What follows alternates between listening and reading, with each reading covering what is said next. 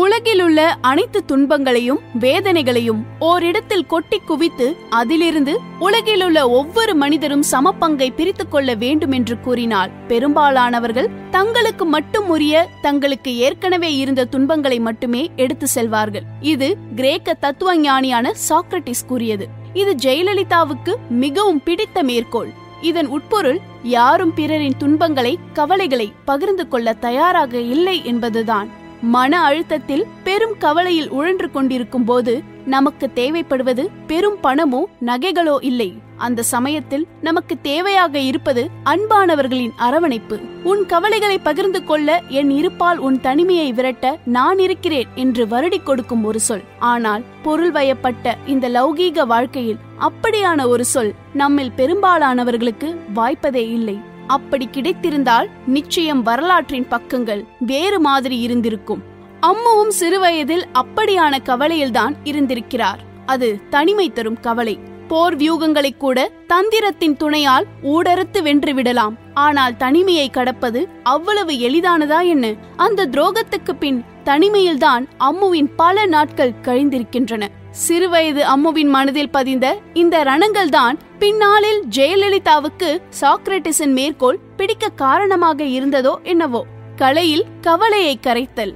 விருப்பப்பட்டு தான் கற்றார் என்றெல்லாம் சொல்ல முடியாது. ஆனால் அந்த கொடும் தனிமையின் கரங்களில் இருந்து தப்ப அந்த நாட்களில் அவருக்கு நாட்டியம் பேருதவியாக இருந்தது. ஆம் அந்த நாட்களில் பிரபலமான பரத ஆசிரியராக கே. ஜே. சரசாவிடம் நாட்டியம் பயில அம்முவை அனுப்பினார் சந்தியா.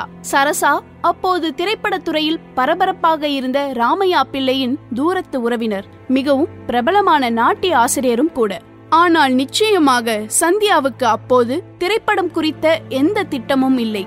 நாட்டியம் பயின்றால் சினிமாவில் காலூன்ற சுலபமாக இருக்கும் என்று எல்லாம் எண்ணவில்லை. சொல்லப்போனால் தொடக்கத்தில் அம்மு திரைப்படத்துறைக்கு வர வேண்டாம் என்றுதான் சந்தியா விரும்பினார். அம்முவின் விருப்பமும் அதுவாகத்தான் அப்போது இருந்தது. அம்முவுக்கு திரைத்துறையை அப்போது கொஞ்சமும் பிடிக்கவில்லை. அம்மாவின் அரவணைப்பு தனக்கு கிடைக்காமல் இருப்பதற்கு திரைத்துறைதான் காரணம் என்று அம்மு நம்பினார். அது மட்டுமல்ல திரைத்துறையை சார்ந்தவர்களையும் அந்த வயதில் அம்முவுக்கு பிடிக்கவில்லை. பின்னாளில் இது குறித்து தன் நெருங்கிய தோழிகளிடம் அவர் சொன்னபோது சில சமயம் அம்மாவை பார்ப்பதற்காக திரைத்துறையை சார்ந்தவர்கள் வீட்டுக்கு வருவார்கள். குண்டாக ஒல்லியாக வளர்த்தியாக எண்ணெய் வழியும் முகத்துடன் என பலர் வீட்டுக்கு வந்து இருக்கிறார்கள். எனக்கு அவர்களை கொஞ்சமும் பிடிக்காது என்று கூறியுள்ளார். சரி மீண்டும் சரசுவின் சரசாலயா நாட்டிய பள்ளிக்கே வருவோம். அம்முவுக்கு முதலில் நாட்டியத்தில் அவ்வளவு ஆர்வம் இல்லைதான். ஆனால் அதே நேரம் எந்த விஷயத்தையும் அவரால் அரைமனதுடன் செய்ய முடியாதல்லவா? அதனால் நாட்டியத்தில் தன்னை முழுமையாக ஈடுபடுத்திக் கொண்டார். எங்கும் எப்போதும் அனைவரின் செல்லப்பிள்ளையாக இருக்கும் அம்மு சரசாலயா நடனப் பள்ளியிலும் அனைவரின் மனதையும் வென்றெடுத்தார். நிஜமான சிவாஜியின் வார்த்தைகள். அது ஆயிரத்தி தொள்ளாயிரத்தி அறுபதாம் ஆண்டு.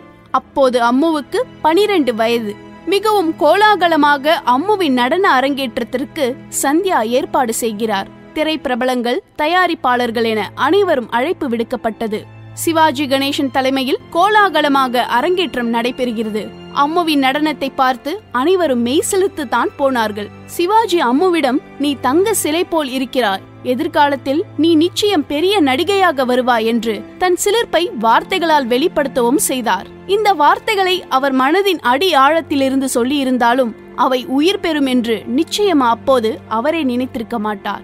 சந்தியாவுக்கு இந்த வார்த்தைகள் மகிழ்ச்சியை தந்தது. மகளை பிறர் புகழ்வதை யார்தான் விரும்ப மாட்டார்கள்? ஆனால் அவரும் இதை பெரிதாக எடுத்துக்கொள்ளவில்லை யார் எடுத்துக்கொண்டால் என்ன? எடுத்துக்கொள்ளாவிட்டால் என்ன? காலம் இந்த வார்த்தைகளை அப்படியே உள்வாங்கிக் கொண்டது. பிறகொரு நாள் அதற்கு உயிர் கொடுத்தது. ஆம் வரலாறு மீண்டும் திரும்பியது.